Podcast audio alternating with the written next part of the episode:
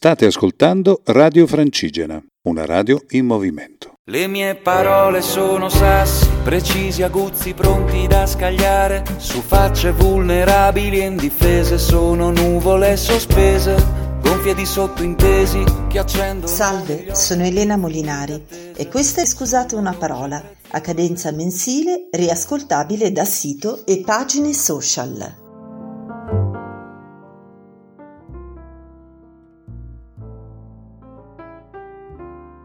La nostra letteratura è piena di riferimenti all'acqua, dalle chiare, fresche e dolci acque di Petrarca a Ofelia che annega in un ruscello.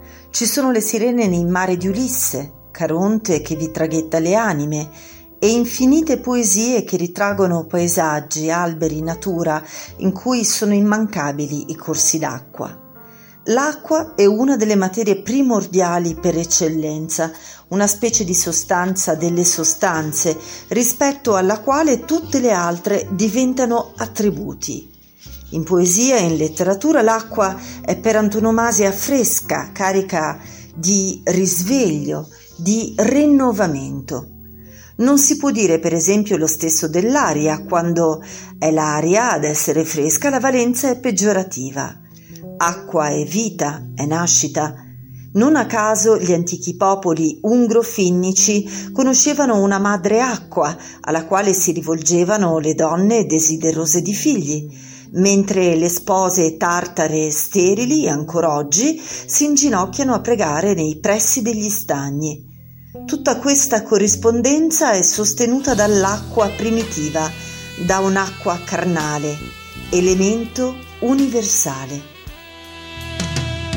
l'acqua che passa fra il fango di certi canali, tra ratti sapienti pneumatici e ruggine vetri, chissà se la stessa lucente di sole o fanali, che guarda le osa passare rinchiusi in tre metri, si può stare ora a cercare se c'è in qualche fosso. Quell'acqua bevuta di sete o che lava te stesso, o se c'è nel suo correre un segno d'un suo filo rosso leghi un qualcosa a qualcosa, un pensiero a un riflesso, ma l'acqua gira e passa e non sa dirmi niente di gente me o di quest'aria bassa, ottusa e indifferente, cammina e corre via, lascia una scia e non gliene frega niente.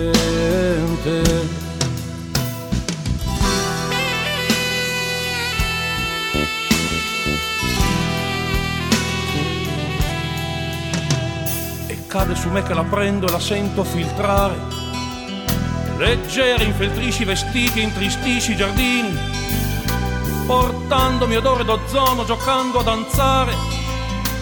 Proietta ricordi sfiniti di vecchi bambini, colpendo implacabili il tetto di lunghi vagoni, destando annoiato interesse negli occhi di un gatto, coprendo col proprio scrosciare lo spacco dei tuoni restano appesi un momento nel cielo distratto. E l'acqua passa e gira e colore poi stinge. E cos'è che mi respinge e che m'attira? Acqua come sudore acqua fetida e chiara amara senza gusto né colore.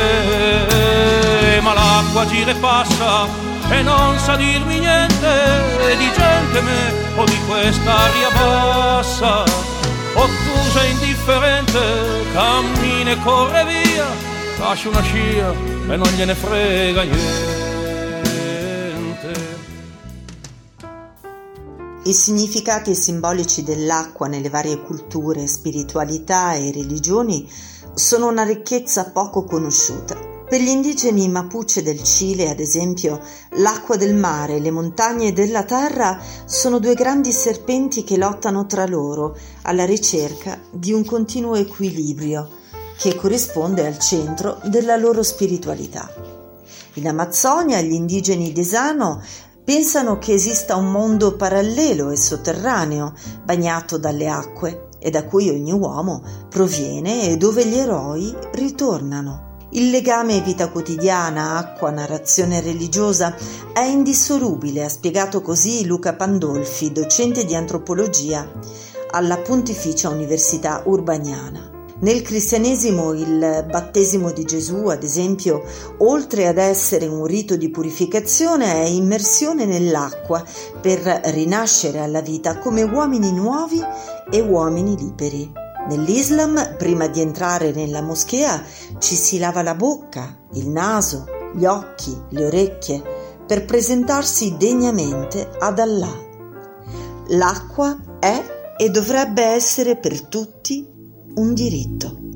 Terra e acqua, acqua e terra, ecco quello che ho visto io. Aiutami, Signore mio a dire acqua e terra. Terra e acqua con lo sconto e non sono ancora pronto per partire da casa mia. Terra e acqua e così sia. Terra e acqua a mezzanotte e c'ho tutte le mani rotte. Tra quattro ore starò meglio, tra quattro ore sarò già sveglio. Terra e acqua e pane niente, per confondermi con la gente e per non averci fame. Terra e po' di pane. Terra e acqua a chi la vuole, terra e acqua e niente sole, terra e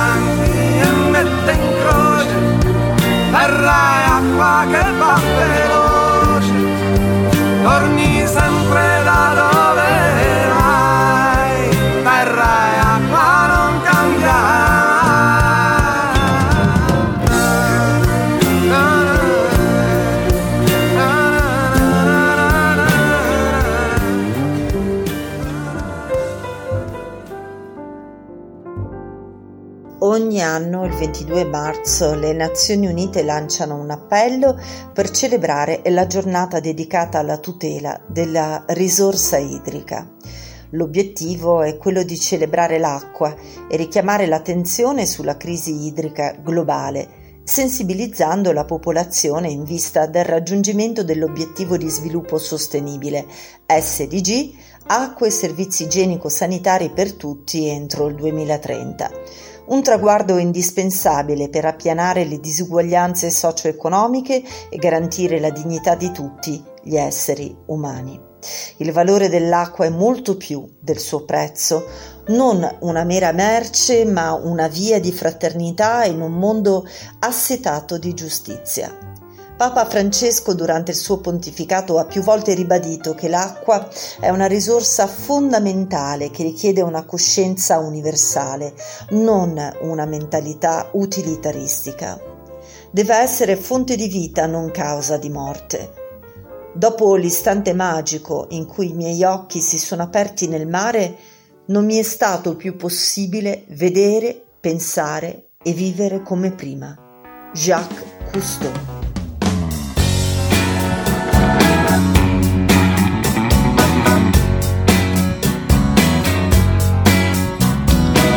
Per strada ho visto l'angelo del bene, il lavoro mi ripaga, mi ha detto.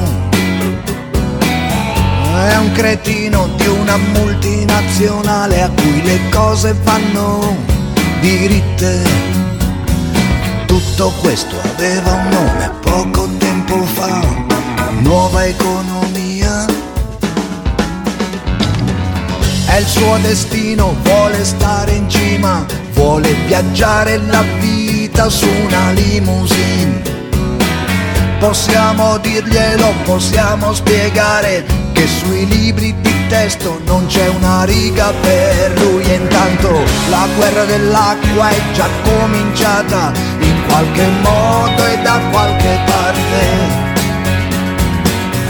Per qualcuno sopra questa terra una vita decente è rimandata ancora. Se sei un uomo non dire bugie, parla dritto agli ultimi della terra. Io sono come sono e faccio come posso, ma mi vergogno di quanto mi costa un posto dove contare qualcosa. Sì, contare qualcosa. Per il figlio di puttana. Non è normale essere diversi. Nessuno lo fa per voi, fatevi strada, non lasciate che il ladrone imperversi. Nessun disturbo non lo fa per sé, vuole il consenso anche dai diseredati, dai battezzati nell'acqua e sale. Eh, ma chi è? Cosa vuole un pazzo da legare? La guerra dell'acqua è già cominciata in qualche modo e da qualche parte. Non sono un falco ma riconosco un congresso di avvoltoi, un cielo pieno di avvoltoi,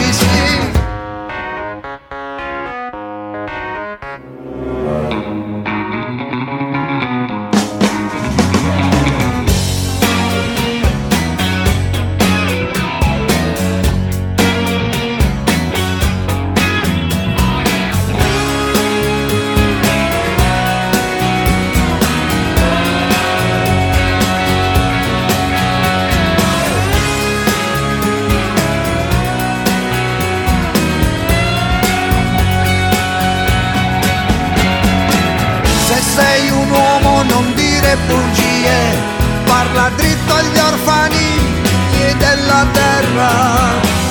La guerra dell'acqua è già cominciata, in qualche modo e da qualche parte, e poi tocca a noi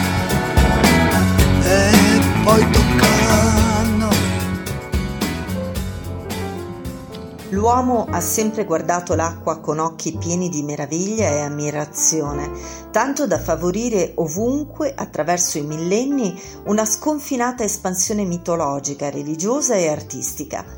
Per quanto riguarda l'arte antica, in riferimento all'arte egizia, l'acqua era rappresentata come due figure antropomorfe, il Nilo venerato come sorgente del mondo e Nun, acqua della vita, oceano primordiale. Nel tardo antico e alto medioevo l'acqua acquista un forte valore religioso. Nell'arte occidentale, tra il IX e il X secolo, diventa simbolo di purificazione con la pratica del battesimo.